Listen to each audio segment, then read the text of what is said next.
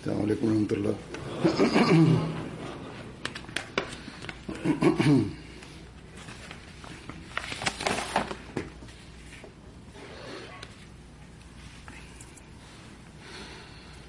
أشهد أن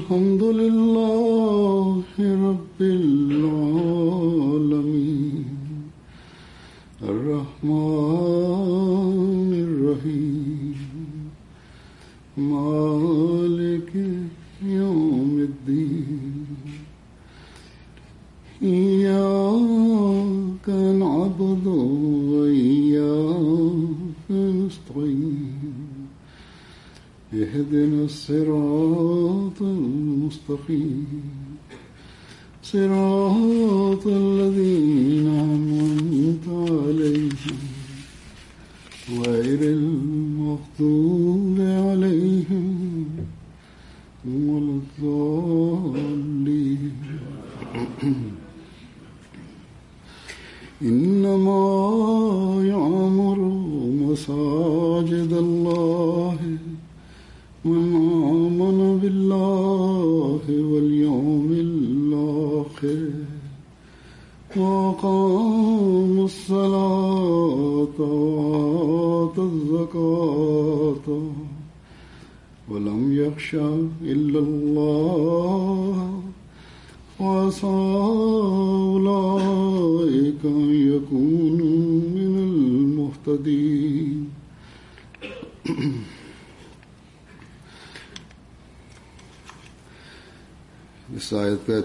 இந்த வசனத்தின் பொருள் இவ்வாறாகும். அல்லாஹவின் மீதும் மறுமை நாளின் மீதும் நம்பிக்கை கொண்டு தொழுகைகளை நிலைநாட்டி ஜகாத் கொடுத்து அல்லாஹவை தவிர வேறு எவருக்கும் அஞ்சாதவர் மட்டுமே அல்லாஹ்வின் மஸ்ஜிதுகளை நிர்வகிப்பர். இத்தகையவர்களே விரைவில் வெற்றி பெறக்கூடியவர்கள்.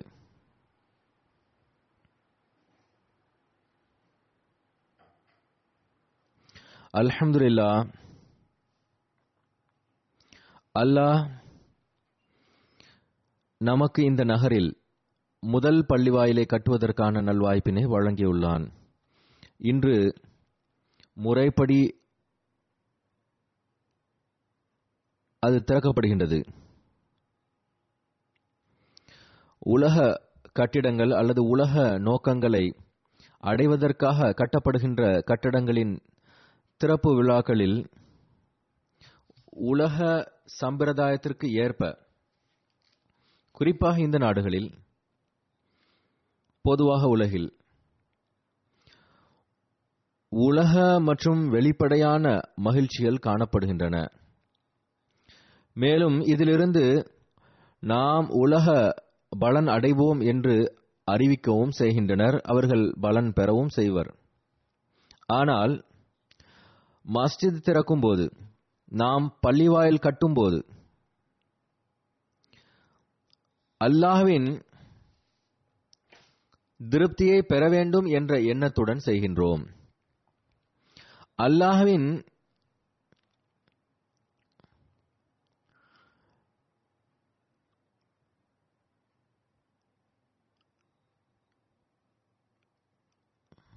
இந்த வீட்டை கட்டுவதன் மூலம் நாம் நமது நோக்கமாக கொள்ள வேண்டியது முழுக்க முழுக்க அல்லாஹ்வின் திருப்தியை பெற வேண்டும் என்பதாகவே இருக்க வேண்டும்.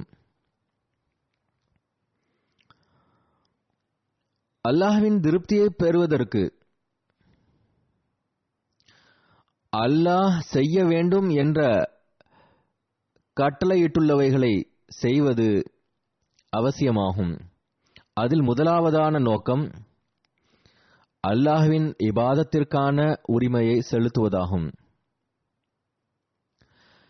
மேலும் அதனை அல்லாஹ் நமக்கு கூறியிருப்பதைப் போன்று நிறைவேற்ற வேண்டும். நான் ஓதிய வசனத்தில் அதன் மொழியாக்கத்தையும் படித்தேன்.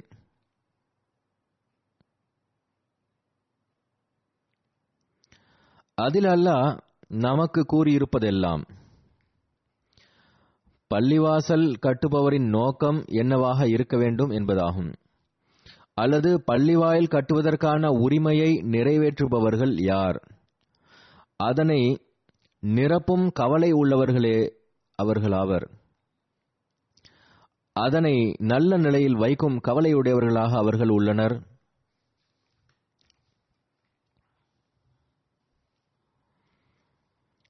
அவர்கள் அல்லாஹ் மற்றும் மறுமை நாளின் மீது ஈமான் கொள்ளக்கூடியவர்கள். நாங்கள் அல்லாஹ் மற்றும் மறுமை நாளின் மீது நம்பிக்கை கொள்கிறோம் என்றும் எல்லாரும் கூறுகிறார்கள். ஆனால் அல்லாஹ் கூறுகிறான் அதன் செயல் வெளிப்பாடும் அவசியமானதாகும். தொழுகையை நிலைநாட்டுவதன் செயல் முன்மாதிரி வெளிப்படுத்தப்படும் போதுதான் அது வெளிப்படும். தொழுகையை நிலைநாட்டுதல் என்றால் என்ன? அதன் செயல் வெளிப்பாடு எவ்வாறு இருக்கும்? அதன் செயல் வெளிப்பாட்டில் முதலாவது தொழுகையை ஜமாத்தாக நிறைவேற்றுவதாகும். இரண்டாவது தொழுகையில் அல்லாஹ்வின்பால் குனிந்து கவனத்தை நிலைநாட்ட வேண்டும்.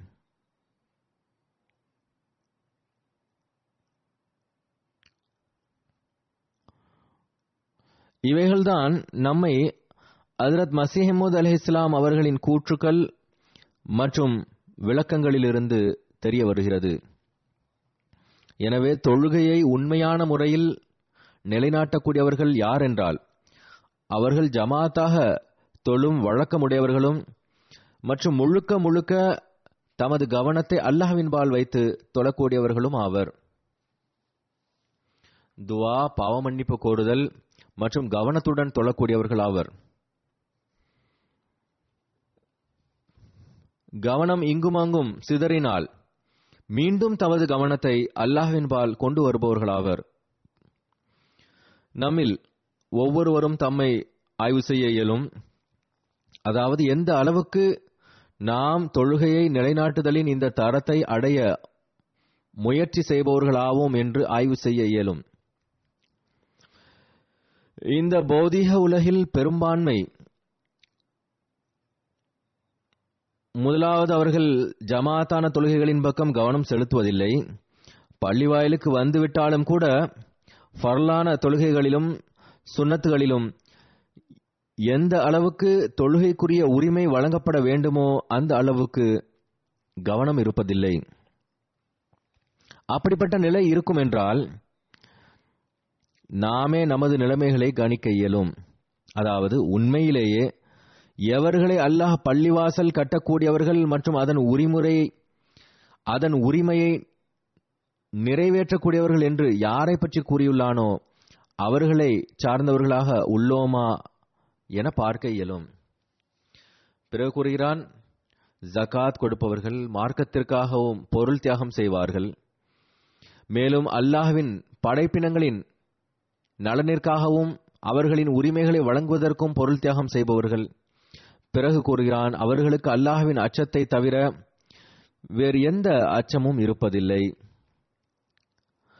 நமது ஏதேனும் அமலின் காரணமாக அல்லாஹ் கோபமடைந்து விடக்கூடாதே என்ற கவலையில் அவர்கள் இருப்பர்.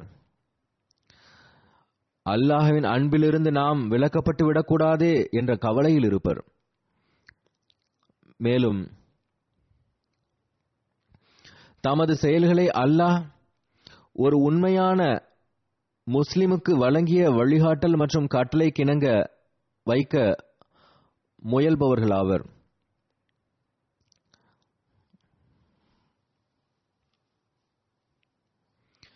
மேலும் திருக்குரானில் அல்லாஹ் கூறியவற்றிற்கு ஏற்ப செயல்பட முயற்சிப்பவர்களாவர்.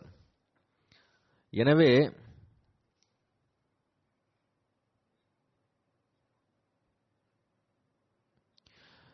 மோமின் முஸ்லிமினுடைய இந்த பொறுப்பு ஒரு சாதாரண பொறுப்பு அல்ல. பிறகு இந்த பள்ளி கட்டப்பட்ட பின் இங்கு வருபவர்கள் அல்லது இந்த பள்ளிவாசலோடு தம்மை இணைத்துக் கொள்பவர்களின் பொறுப்புகள் முன்பை விட மிக அதிகமாகிவிட்டன. நீங்கள் உங்களுடைய இறை வணக்கங்களின் உரிமையையும் செலுத்த வேண்டும். அல்லாஹ்வின் படைப்பினங்களுக்குரிய உரிமைகளையும் செலுத்த வேண்டும். அப்போதுதான் அல்லாஹுவின் பார்வையில் நேர்வழியை பெற்ற மக்களில் அடங்குவோம். அப்போதுதான் எவர்கள் மீது அல்லாஹ்வின் அன்பின் பார்வை உள்ளதோ அவர்களில் இணைவோம். இந்த வசனத்திற்கு முந்தைய வசனத்தில் அல்லாஹ் முஷ்ரிக்குகளுக்கு இணை வைப்பவர்களுக்கு பள்ளிவாசல் கட்டும் எந்த உரிமையையும் இல்லை என்று கூறியுள்ளான். அல்லது அதை நிரப்பும் உரிமை இல்லை. அவர்களின் உள்ளங்கள் அல்லாஹ் அல்லாதவர்களால் நிரம்பியுள்ளன. எவருடைய உள்ளம் அல்லாஹ் அல்லாதவர்களால் நிரம்பி இருக்குமோ அவர் அல்லாஹிற்குரிய உரிமையை நிறைவேற்றவே முடியாது. அல்லாஹின் படைப்பினங்களுக்குரிய உரிமையையும் நிறைவேற்ற இயலாது. ஷிர்க்கும் பல வகைப்படும். ஹஜரத் மசீஹமோத் அலி இஸ்லாம் அவர்கள் ஒரு சந்தர்ப்பத்தில் கூறினார்கள் ஷிர்க் பல வகைப்படும்.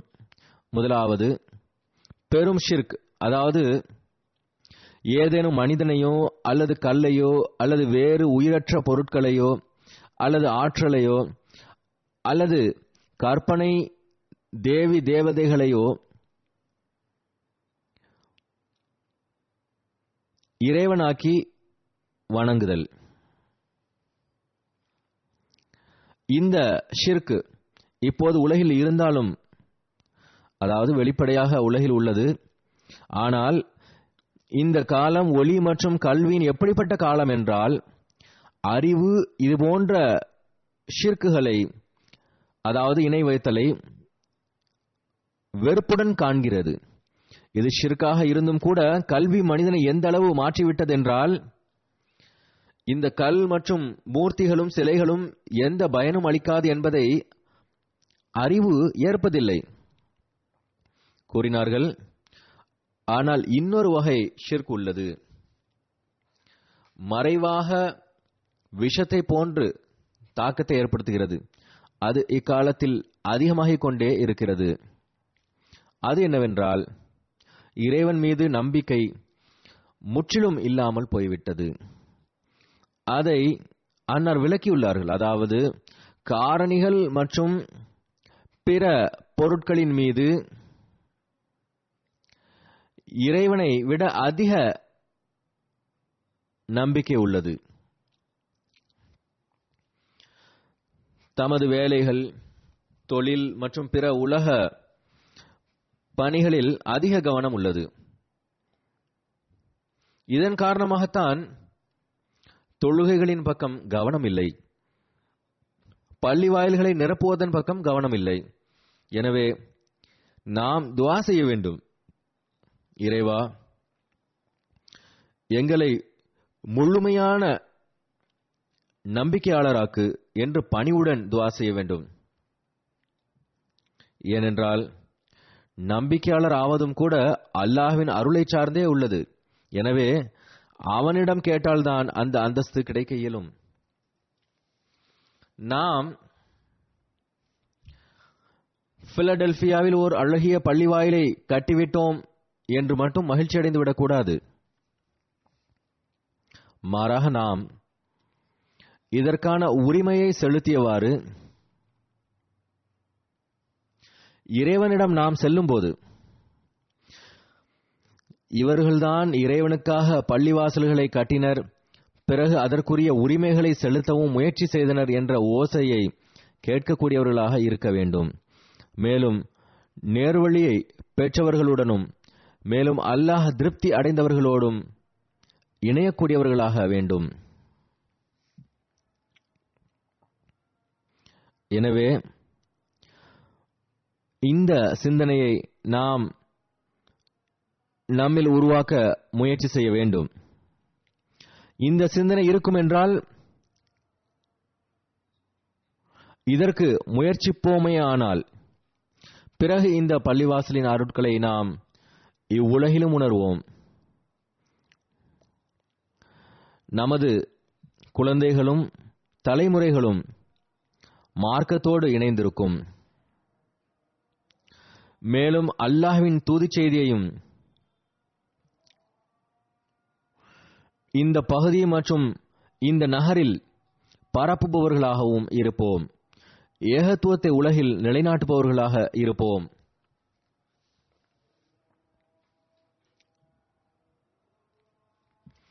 மேலும் முகமது ரசூலுல்லா சல்லல்லாஹு அலைஹி அவர்களின் கொடியை உலகில் பரப்பக்கூடியவர்களாக இருப்போம். ஹஜ்ரத் மசிஹமூத் அலைஹிஸ்ஸலாம் அவர்கள் பள்ளிவாசலின் நோக்கமாக இதையும் கூறியுள்ளார்கள். அதாவது எந்த பகுதியில்? இஸ்லாத்தின் உண்மையான போதனையை பரப்ப விரும்புகிறீர்களோ அங்கு பள்ளிவாயிலை கட்டுங்கள்.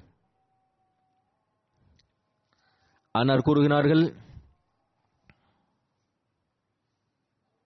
இப்போது நமது ஜமாத்திற்கு பள்ளிவாய்களின் அதிக தேவை உள்ளது. இது இறைவனின் இல்லமாகும். எந்த கிராமத்தில் மற்றும் நகரத்தில் நமது ஜமாத்தின் பள்ளிவாசல் கட்டப்பட்டு விட்டதோ ஜமாத்தின் முன்னேற்றத்திற்கான அடித்தளம் இடப்பட்டுவிடத்து இடப்பட்டு விட்டது என கருதி கொள்ளுங்கள். எந்த கிராமத்திலும் நகரத்தில் முஸ்லிம்கள் குறைவாக உள்ளனரோ அல்லது முஸ்லிம்களே இல்லையோ அங்கு இஸ்லாத்தை முன்னேற்றமடைய செய்ய வேண்டுமானால் ஒரு பள்ளிவாயிலை கட்டிவிட வேண்டும். பிறகு இறைவனே முஸ்லிம்களை ஈர்த்து கொண்டு வருவான். வெறும் பள்ளிவாசல் கட்டுவதால் மட்டும் நடந்துவிடாது கூறினார்கள் நிபந்தனை என்னவென்றால் பள்ளிவாசல் கட்டுவதில் நீயத் களப்பற்றதாக இருக்க வேண்டும். வெளிக்காட்டுவதற்காக இருக்கக்கூடாது. கூறினார்கள் முழுக்க முழுக்க அல்லாஹுவுக்காக செய்யப்பட வேண்டும். அதாவது பள்ளிவாசல் கட்டுவதற்கான பணி முழுக்க முழுக்க அல்லாஹுக்காக கட்டப்பட வேண்டும். சுய நோக்கங்களும் அல்லது ஏதேனும் தீமைகள் ஒருபோதும் இருக்கக்கூடாது. அப்போது இறைவன் அருள் புரிவான். இந்த விஷயத்தை நாம் எப்போதும் நம்முன் வைக்க வேண்டும். பள்ளிவாசலை நாம் கட்டினால் பள்ளிவாசலுக்காக நாம் பொருள் தியாகங்களை செய்தால் அதில் எந்த வெளிக்காட்டலும் இருக்கக்கூடாது. மாறாக பள்ளிவாசல் தயாரானால் நாமும் இறை வணக்கத்திற்குரிய உரிமைகளை செலுத்துபவர்களாக இருப்போம். நமது அடுத்த தலைமுறையும் பாதுகாப்பாக இருக்கும். மார்க்கத்துடன் இணைந்து இருக்கும் என்ற நியத் இருக்க வேண்டும். எனவே இந்த பள்ளிவாசலை கட்டி அதை நிரப்புவதுடன் இன்னொரு பெரிய பொறுப்பும் இங்குள்ளவர்களின் மீது இருக்கின்றது. அது என்னவென்றால் இந்த பள்ளிவாசலை இஸ்லாத்தின் தப்லீகிற்கான காரணியாக ஆக்க வேண்டும். இங்கு இந்த நகரில் முஸ்லிம்களினுடைய நாற்பத்தி ஏழு தொழுகை சென்டர்கள் உள்ளன. ஆனால் முறையாக பள்ளிவாயில் என்ற வகையில் கட்டப்பட்ட முதல் பள்ளி இதுவாகும். எனவே பள்ளிவாசல் என்ற அடிப்படையில் இந்த கட்டிடம் இந்த நகரில் கட்டப்பட்டுள்ள போது அது முஸ்லிம்களின் பள்ளிவாயலின் தோற்றம் எப்படி இருக்கும் என்பதை எடுத்துக் கூறுவதற்காக கட்டப்படவில்லை. மாறாக இந்த பள்ளிவாசலிலிருந்து இஸ்லாத்தின் அழகிய மற்றும் அமைதி நிறைந்த போதனை உலகின் முன் வர வேண்டும்.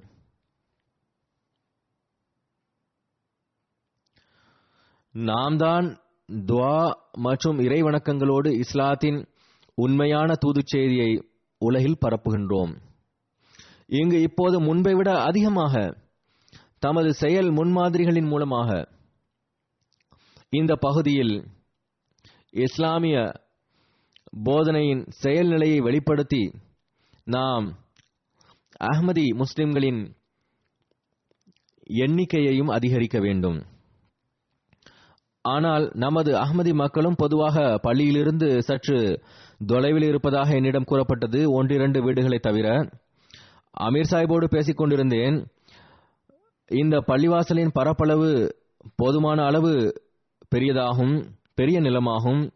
இங்கு கட்டிடங்கள் கட்டுவதற்கான அனுமதியும் கிடைக்கும் என்றும் இங்கு அடுக்குமாடி குடியிருப்புகளோ அல்லது வீடுகளோ கட்டப்பட்டால்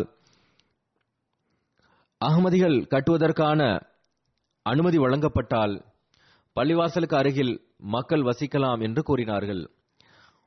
எனது பார்வையில் இது நல்லதொரு ஆலோசனையாகும். இது பற்றி சிந்திக்கப்பட வேண்டும்.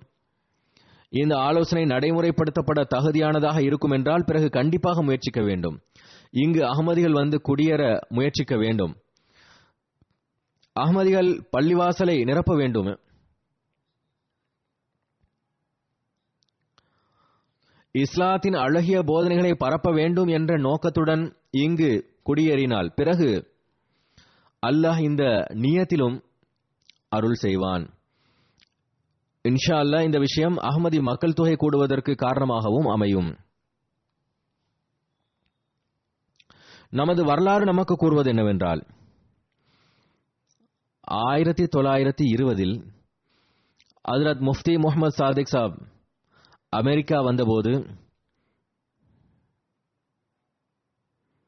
இங்கு பிலடெல்பியாவினுடைய துறைமுகத்தில் இறங்கினார்கள். ஆனால் அன்னாரை நாட்டில் நுழைய அனுமதிக்கவில்லை.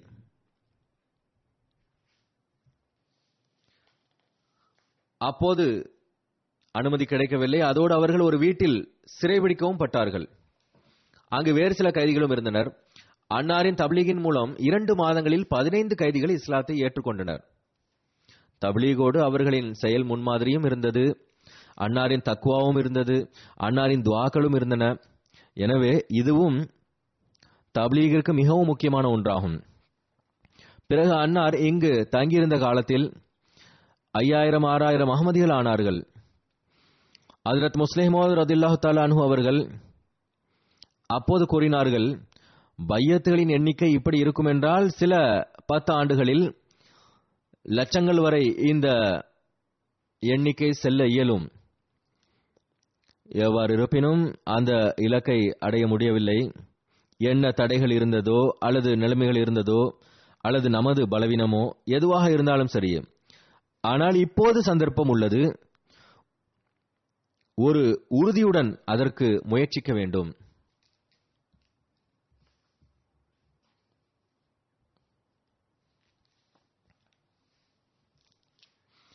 மாறாக ஹசரத் மசீஹமோத் அலை இஸ்லாம் அவர்களின் காலத்திலேயே இங்கு தூது செய்தி எட்டியிருந்தது.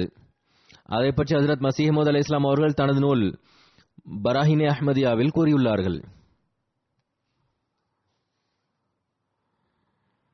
அன்னார் கூறுகிறார்கள் அதேபோல் மேலும் பல ஆங்கிலேயர்கள் இந்த இயக்கத்தை பாராட்டுகின்றனர். மேலும் இதை பற்றிய தமது ஒத்த கருத்தை வெளிப்படுத்துகின்றனர். அதாவது நாங்களும் இந்த போதனையை ஏற்கிறோம் என்று கூறுகின்றனர். கூறுகிறார்கள் doctor A George Peeker number நானூத்தி நான்கு Susquehanna avenue Philadelphia America. Review of religion பத்திரிகையில் எனது பெயரையும் கருத்தையும் படித்துவிட்டு தமது கடிதத்தில் இவ்வாறு எழுதுகிறார். பீக்கர் சாஹிப் எழுதுகிறார் எனக்கு உங்களுடைய இமாம் சாஹிப்பின் கருத்துடன் முழுமையான உடன்பாடு உள்ளது. அன்னார் நபி முகமது சல்லாஹூ அலிவசலம் அவர்கள் எவ்வாறு இஸ்லாத்தை எடுத்து வைத்தார்களோ அதே வடிவில் எடுத்து வைத்துள்ளார்கள்.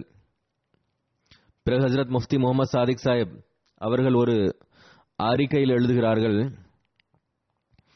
இந்த எளியவனுக்கு இந்த சில நாட்களில் அதாவது அமெரிக்காவிற்கு வந்து கழிந்த இந்நாட்களில் பெரும் கஷ்டங்கள் மற்றும் தடைகள் இருந்தும் கூட அதாவது வெறுப்புடைய கிறித்தவர்களால் அவைகள் கஷ்டங்கள் தரப்பட்டும் பல வெற்றிகள் கிடைத்துள்ளன. அல்ஹம்துலில்லாஹி அலா தாலிக்.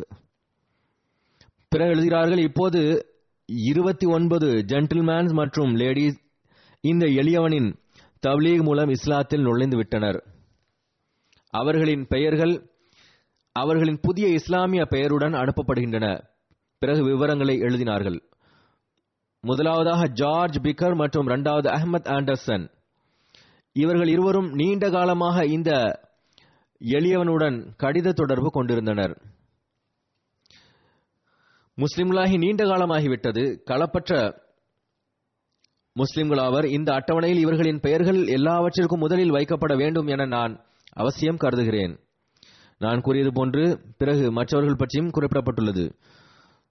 இப்போது பிலடெல்பியாவில் டாக்டர் பிக்கரின் கபரும் கூட கண்டுபிடிக்கப்பட்டு விட்டது.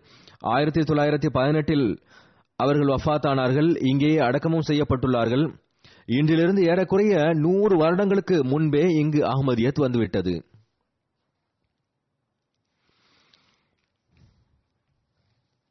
எவ்வாறு இருப்பினும் இப்போது அல்லாஹ் நமக்கு இந்நகரில் ஓர் அழகிய பள்ளிவாயில் கட்டுவதற்கான நல்வாய்ப்பினை வழங்கியுள்ளான்.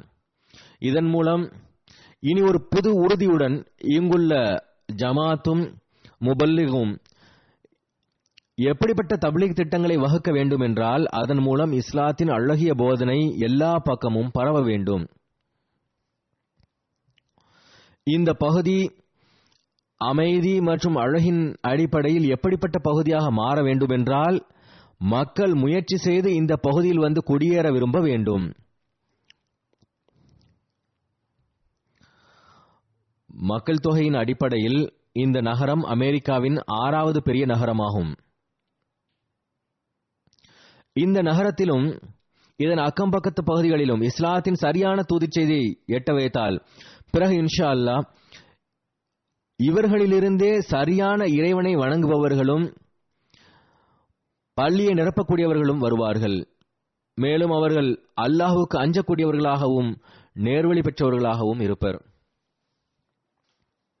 எனவே நாம் கட்டக்கூடிய ஒவ்வொரு பள்ளிவாசலும் நமக்கு ஒரு பெரும் சேலஞ்சை கொண்டு வருகிறது. நாம் நமது நிலைகளையும் சரி செய்ய வேண்டும். அல்லாஹுவோடு உள்ள தொடர்பிலும் செயல் முன்மாதிரியிலும் நமது நிலைமைகளை சிறந்ததாக ஆக்க வேண்டும்.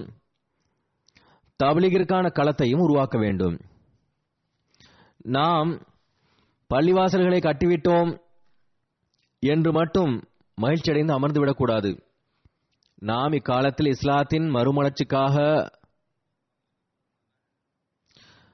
வந்துள்ள நபிகள் நாயகம் சல்லல்லாஹ் அலைஹி அவர்களின் உண்மை அடியாரை ஏற்றுக்கொண்டுள்ளோம். இஸ்லாத்திற்கு அன்னார் புத்துயிர் வழங்க வேண்டியிருந்தது. மேலும் இஸ்லாம் தொடர்பாக ஏற்பட்ட அனைத்து தப்பன்னங்களையும் உலகத்தின் சிந்தனையிலிருந்து அகற்ற வேண்டியிருந்தது. அது முஸ்லிம் அல்லாதவர்களால் ஏற்படுத்தப்பட்டதாக இருந்தாலும் சரி அல்லது பெயர் தாங்கிய ஆலிம்களின் தவறான விளக்கங்களால் உருவாகி இருந்தாலும் சரியே. இப்போது இந்த பணி ஹசரத் மசீஹமோத் அலை இஸ்லாம் அவர்களை ஏற்றுக்கொண்ட நமது பணியாகும். இந்த அடிப்படையில் தமது அனைத்து முயற்சிகளையும் திறமைகளையும் பயன்படுத்துங்கள். தமது நிலைமைகளையும் இறை வணக்கங்களையும் அல்லாஹ்வின் பார்வையில் ஏற்றுக்கொள்ளத்தக்க தரத்திற்கு எடுத்துச் செல்லுங்கள். அது தொடர்பாக ஹசரத் மசீஹமோத் அலை இஸ்லாம் அவர்கள் நமக்கு மீண்டும் மீண்டும் கவனமூட்டியுள்ளார்கள்.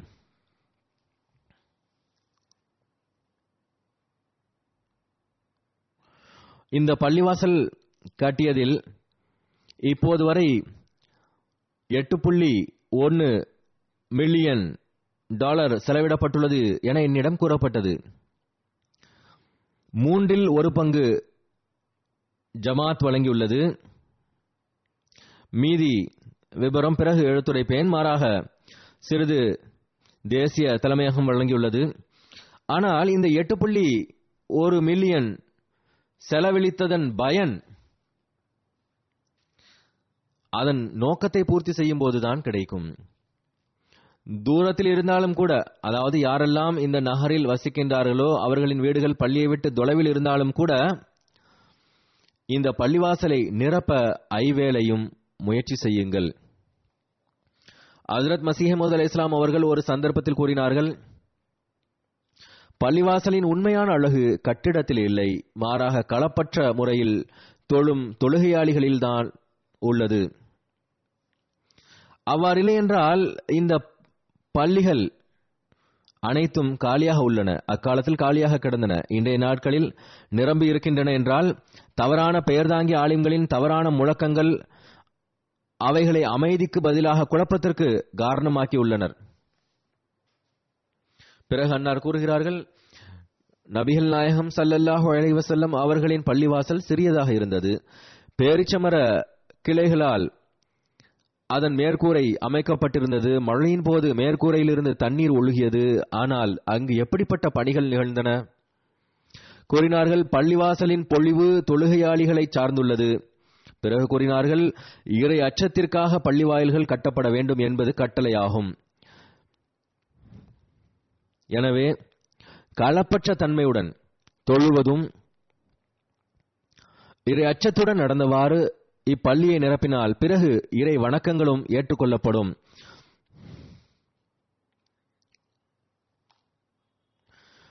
மேலும் முஸ்லிம் அல்லாதவர்களிடத்தில் இஸ்லாத்தின் தப்லீக் சரியான முறையில் நடக்க முடியும்.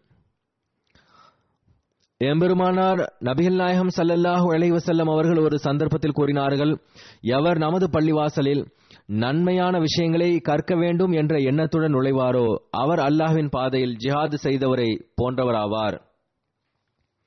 எனவே இதுதான் உண்மையான முஸ்லிமின் நோக்கமாகும். இன்றைய நாட்களில் இஸ்லாத்தை அவப்பெயருக்குள்ளாக்குகின்றனர் அதாவது இஸ்லாம் ஜிஹாதின் போதனையை வழங்குகிறது என்கின்றனர். முஸ்லிம்களின் செயலும் கூட அவப்பேருக்குள்ளாகுகிறது. ஆனால் உண்மையான நம்பிக்கையாளரின் பணி என்னவென்றால் நன்மையை கற்க வேண்டும் நன்மையின்படி அமல் செய்ய வேண்டும் நன்மையை பரப்ப வேண்டும். அவ்வாறு செய்வார் என்றால் அவர் ஜிஹாது செய்பவரை போன்றவராவார்.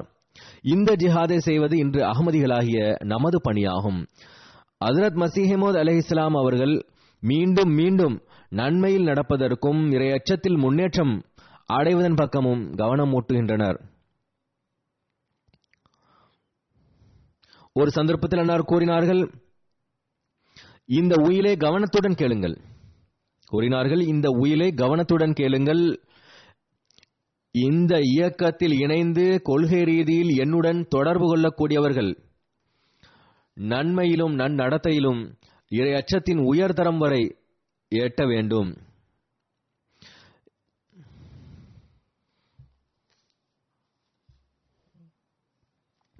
எந்த குழப்பம் தீமை தீய நடத்தையும் அவர்களின் அருகில் கூற வரக்கூடாது ஐவேளை தொழுகைகளை பேணக்கூடியவர்களாக இருக்க வேண்டும். பொய் கூறக்கூடாது. எவருக்கும் நாவினால் துன்பம் தரக்கூடாது.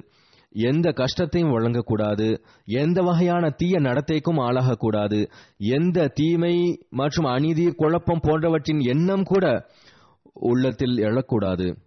கூறினார்கள் சுருக்கமாக எல்லா வகையான பாவங்கள் மற்றும் குற்றங்கள் தகாத செயல்கள் எந்த வகை தீங்காக இருந்தாலும் சரி அவைகள் அவரிடமிருந்து வெளிப்படக்கூடாது. அனைத்து மன உணர்ச்சிகள் தகாத செயல்களிலிருந்து விலகி இருக்க வேண்டும். தூய உள்ளமுடைய தீங்குகள் அற்ற எளிய நடத்தை உடைய இறைவனின் நல்லடியார்களாக ஆகிவிட வேண்டும். எந்த விஷத்தன்மையுடைய எண்ணங்களும் அவர்களிடத்தில் இருக்கக்கூடாது. அனைத்து மனித குலத்தின் மீதும் அனுதாபம் கொள்வது அவரது நடைமுறையாக இருக்க வேண்டும். இறைவனுக்கு அஞ்ச வேண்டும். தமது நாவு கை மற்றும் உள்ளத்தின் சிந்தனைகளை எல்லா வகையான அசுத்தமான மற்றும் குழப்பத்தை அதிகரிக்கச் செய்யும் வழிமுறைகளிலிருந்தும் நேர்மையற்ற தன்மையிலிருந்தும் பாதுகாக்க வேண்டும். ஐவேளை தொழுகைகளை மிகவும் முறைப்படி தொழ வேண்டும். அநீதி உரிமைகளை பறித்தல் தகாத ஒருதலை பட்சமாக நடத்தல் போன்றவற்றிலிருந்து விலகி இருக்க வேண்டும். எவருக்கேனும் தவறாக ஒருதலை பட்சமாக நடத்தலும் தவறானதாகும். மக்களின் உரிமைகளை பறிப்பதும் தவறானதாகும். குறிப்பாக இதன் பக்கம் கவனம் செலுத்த வேண்டும். மேலும் தீய நட்பில் அமரக்கூடாது. குறிப்பாக இளைஞர்கள் இதன் பக்கம் கவனம் செலுத்த வேண்டும். இன்றைய காலத்து புதிய ஊடகங்களும் கூட தீய சகவாசங்களாகும். பல்வேறு வகையான சோசியல் மீடியாக்களிலும் வேறு சில இடங்களிலும் தவறான பேச்சுக்கள் பேசப்படுகின்றன. அவைகளிலிருந்து விலகி இருக்க முயற்சி செய்ய வேண்டும். இங்கு பாகிஸ்தானிலிருந்து பெரும்பான்மை மக்கள் அசைலம் வாங்கி குடியேறியுள்ளனர் அல்லது அகதிகளாக வந்துள்ளனர். அவர்கள் இதன் பக்கம் அதிக கவனம் செலுத்த வேண்டும்.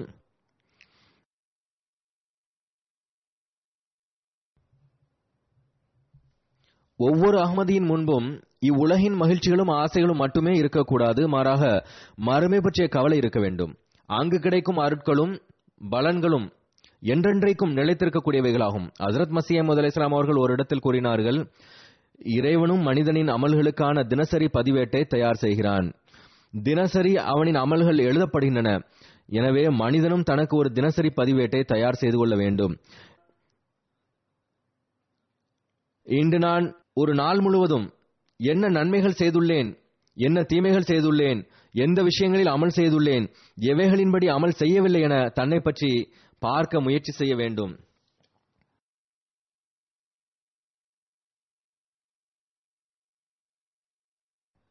அதாவது பதிவேட்டை தயார் செய்தால் மட்டும் போதாது மாறாக சிந்திக்கவும் வேண்டும். அப்போதுதான் மனிதன் நன்மையின் பக்கம் செல்ல முடியும். அல்லாஹ்வின் பார்வையில் நேல்வரி பெற்றவராக ஆக முடியும். கூறினார்கள் நன்மையில் எதுவரை முன்னோக்கி அடியெடுத்து வைத்துள்ளீர்கள் என்று பார்க்க வேண்டும். மனிதனின் இன்றும் நாளையும் ஒன்று போல் இருக்கக்கூடாது. நன்மையில் என்ன செய்தோம் என்பதில் எவரின் இன்றும் நாளையும் சமமாக இருக்கும் என்றால் அவர் இழப்பிற்குரியவராவார். கூறினார்கள் சமமாக இருக்கும் என்றால் பலன் இல்லை. மரக இழப்புதான். மனிதன் இறைவனை ஏற்றுக்கொள்ளக்கூடியவனாகவும் அவன் மீது முழுமையான ஈமான் கொள்ளக்கூடியவனாகவும் இருந்தால் அவன் ஒருபோதும் வீணாக்கப்பட மாட்டான். எனவே இது சிந்திக்க வேண்டியதாகும். அல்லாஹ் நம்மீது அருள் செய்கிறான் என்றால் அதற்கு நன்றி செலுத்துவது நம்மீது கடமையாகும். எனவே தமது உலக தொழில்களின் காரணமாக இறைவனுக்குரிய உரிமையையும் தமது இறைவணக்கங்களையும் மறந்துவிட்டார்கள் எனில் அல்லது அதில் எந்த அளவு கவனம் இருக்க வேண்டுமோ அந்த அளவுக்கு கவனம் இல்லை என்றால் அவர் தம்மை ஆய்வு செய்து பார்க்க வேண்டும். நம்முடைய பையத் உடன்படிக்கை என்ன? நம்முடைய அமல் என்னவாக உள்ளது என பார்க்க வேண்டும். இங்கு புதிதாக வந்துள்ளவர்களும் நினைவில் கொள்ளுங்கள். உலகில் மூழ்குவது முன்னேற்றமில்லை அழிவாகும் அது. இதை எப்போதும் முன்னிறுத்த வேண்டும். அதாவது உலகை விட மார்க்கத்திற்கு முன்னுரிமை வழங்கக்கூடியவர்களாக இருக்க வேண்டும். பள்ளிவாசலுக்குரிய உரிமைகளை செலுத்தக்கூடியவர்களாக இருக்க வேண்டும். அல்லாஹவின் இவாதத்திற்குரிய உரிமைகளை செலுத்தக்கூடியவர்களாக இருக்க வேண்டும். அதரத் மசீஹமது அலி இஸ்லாம் அவர்களின் இன்னொரு மேற்கோளையும் முன்வைக்கிறேன். அன்னார் கூறுகின்றார்கள் நினைவில் கொள்ளுங்கள் நமது ஜமாத் பொதுவாக உலகவாதிகள் வாழ்க்கையை கழிப்பதைப் போன்று வாழ்வதற்கு அல்ல. நாம் ஜமாத்தில் இணைந்துள்ளோம் என்று வாயால் மட்டும் கூறிவிட்டு அமல்களின் தேவை இல்லை என கருதினால் துரதிருஷ்டவசமாக முஸ்லிம்களின் நிலையை போன்று ஆகிவிட்டால் அதாவது நீங்கள் முஸ்லிமா என்று கேட்டால் அல்ஹம்துலில்லா என்று கூறுவார்கள் ஆனால் தொழுவதில்லை. அல்லாஹ்வின் சின்னங்களை மதிப்பதில்லை. எனவே நீங்கள் நாவினால் மட்டும் உடன்படிக்கை செய்து கொள்வதை நான் விரும்பவில்லை. அமல் ஒன்றுமில்லை என்றால் இது ஒரு இயலாத தன்மையாகும். அல்லாஹ் இதை விரும்புவதில்லை. உலகின் இப்படிப்பட்ட நிலைமைதான் என்னை இறைவன் சீர்திருத்தத்திற்காக அனுப்ப வேண்டும் என்பதை எதிர்பார்த்தது. எனவே இப்போது எவரேனும் என்னோடு தொடர்பு கூட தமது நிலையை சீர்திருத்தவில்லை என்றால் செயலின் ஆற்றலுக்கு முன்னேற்றம் வழங்கவில்லை என்றால் மாறாக நாவினால் கூறுவதை மட்டும் போதுமானதாக கருதுகிறார் என்றால் அவர் தனது செயலால் எனது வருகையின் தேவை இல்லை என்பதற்கு அழுத்தம் கொடுப்பவரை போன்றவர் ஆவார். செயலின் ஆற்றலின் முன்னேற்றம் என்பது ஏற்கனவே கூறப்பட்டது போன்று அல்லாஹிற்குரிய உரிமைகளையும் செலுத்த வேண்டும் இறை வணக்கங்களுக்குரிய உரிமைகளையும் செலுத்த வேண்டும் அவனின் அடியார்களுக்குரிய உரிமைகளையும் வழங்க வேண்டும் அல்லாஹின் தூதி செய்தியை உலகில் எட்ட வைக்க வேண்டும். கூறுகிறார்கள் நான் வந்தது வீணானதில்லை என்பதை உங்களுடைய செயலால் நிரூபிக்க விரும்பினால் பிறகு என்னோடு தொடர்பு கொண்டிருப்பதன் அர்த்தம் என்ன? என்னோடு தொடர்பு கொண்டுள்ளீர்கள் என்றால் எனது நோக்கத்தை நிறைவேற்றுங்கள். அது என்னவென்றால் இறைவனிடத்தில் தனது களப்பற்ற தன்மை மற்றும் விசுவாசத்தை காட்டுங்கள். எவ்வாறு நபிகள் நாயகம் சல்லல்லாஹு அலைவசல்லம் அவர்கள் திருக்குறானின்படி நடந்து காட்டினார்களோ சஹாபாக்கள் நடந்து காட்டினார்களோ அதுபோன்று திருக்குறானின் போதனைகளின்படி நடங்கள். திருக்குறானின் விருப்பம் என்ன என்பதை அறியுங்கள். அதன்படி அமல் செய்யுங்கள். நாவினால் ஏற்றுக்கொண்டு விட்டு செயலில் எந்த ஒளியும் இல்லை என்றால் அது இறைவனிடத்தில் ஏற்றுக்கொள்ளப்படுவதற்கு போதுமானதல்ல. நினைவு கொள்ளுங்கள். இறைவன் நிலைநாட்ட விரும்புகின்ற ஜமாத் அமல் இல்லாமல் உயிருடன் இருக்க முடியாது. இது எப்படிப்பட்ட மகத்தான ஜமாத் என்றால் இதற்கான ஆயத்தப்படுத்துதல் அதிரத் ஆதமின் காலம் முதலே ஆரம்பிக்கப்பட்டு விட்டது இந்த அழைப்பை பற்றி தெரிவிக்காத எந்த நபியும் உலகில் வரவில்லை. எனவே இதற்கு மதிப்பளியுங்கள். அதற்கு மதிப்பளித்தல் என்பது உண்மையை உடைய கூட்டம் நீங்கள்தான் என்பதை அமல் செய்து காட்டுங்கள்.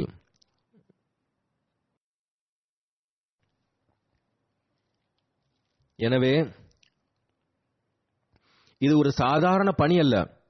மிகவும் கவலையுடன் இதன் பக்கம் கவனம் செலுத்த வேண்டும். எப்போதும் நினைவில் கொள்ள வேண்டும். உலகமும் அல்லது உலக செல்வமும் நாம் மற்றும் நமது தலைமுறையின் வாழ்விற்கான நமது மற்றும் நமது தலைமுறையின் வாழ்விற்கான உத்தரவாதம் இல்லை. மாறாக ஈருலகிலும் அல்லாஹ்வின் அருட்களை பெறுவதற்கு அல்லாஹோடு தொடர்பு ஏற்படுத்துவதுதான் எஞ்சி இருத்தலுக்கான உத்தரவாதமாகும். அவனுடைய கட்டளைகளின்படி நடப்பதுதான் எஞ்சி இருத்தலுக்கான உத்தரவாதமாகும். அல்லாஹ் ஒவ்வொருவருக்கும் இதற்கேற்ப வாழ்வை கழிப்பதற்கான நல்வாய்ப்பினை வழங்குவானாக. பொதுவாக பள்ளிவாசல் திறப்பு விழாவின் போது பள்ளிவாசல் பற்றிய சில விவரங்களையும் நான் கூறுவதுண்டு. அதையும் இப்போது கூறுகிறேன். இந்த பள்ளிவாசலின் நிலம் ரெண்டாயிரத்தி ஏழில் வாங்கப்பட்டது. பிறகு ரெண்டாயிரத்தி பதிமூனில் ஏறக்குறைய ஆறு வருடங்களுக்கு பிறகு பணி ஆரம்பமானது. பிறகு சில தடைகள் இடையிடையே வந்தன. அது ஆகமான தடையோ அல்லது ஆகமற்ற தடையோ எவ்வாறு இருப்பினும் இவ்வாண்டு பள்ளிவாசல் முழுமையடைந்துள்ளது. நான் கூறியது போன்று எட்டு புள்ளி ஒரு மில்லியன் டாலர் செலவானது.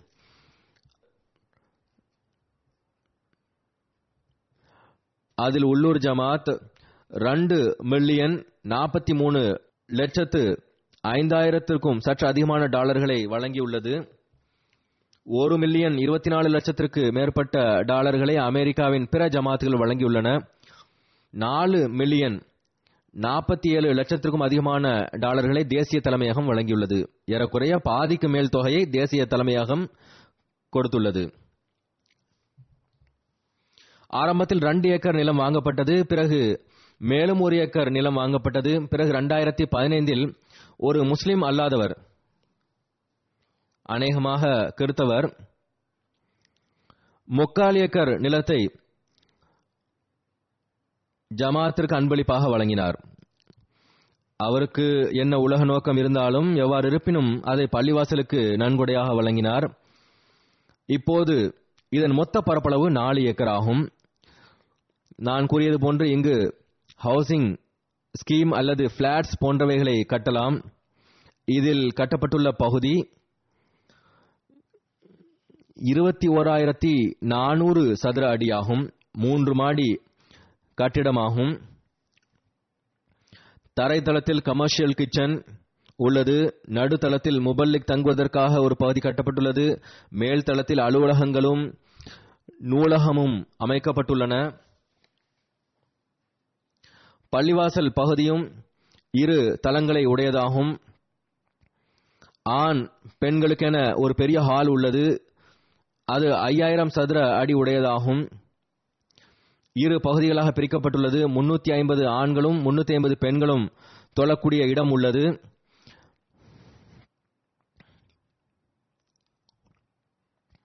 கட்டிடத்தின் இந்த பகுதியில் ஆண் பெண்களுக்கு தனித்தனியே வாஷ்ரூம்ஸ் கட்டப்பட்டுள்ளன. வேறு பிற தேவைகளும் பூர்த்தி செய்யப்பட்டுள்ளன. ஆறாயிரம் சதுர அடி கொண்ட மல்டிபர்பஸ் ஹாலும் உள்ளது. அதில் 700 பேர் அமரலாம் விளையாட்டுகளும் நடக்கலாம் ஜமாத்தின் அலுவலகங்களும் அமைந்துள்ளன. நாற்பத்தி ஆறு வாகனங்கள் நிறுத்தும் நிரந்தர பார்க்கிங்கும் கட்டப்பட்டுள்ளது. மொத்தம் எண்பத்தி ஆறு வாகனங்களையும் நிறுத்தலாம் இன்னும் அதிகமாகவும் வைக்கலாம்.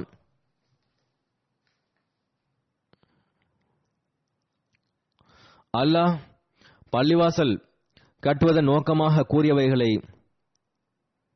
இவைகளை நான் கூறினேனோ அதன்படி ஒவ்வொரு அகமதியும் அந்த நோக்கத்தை பூர்த்தி செய்பவராக இருக்கட்டுமாக இந்த பள்ளி இந்த பகுதியில் இஸ்லாத்தின் உண்மையான தூதுச் செய்தியை எட்ட வைப்பதில் ஒரு மைல்கல்லாக அமையட்டுமாக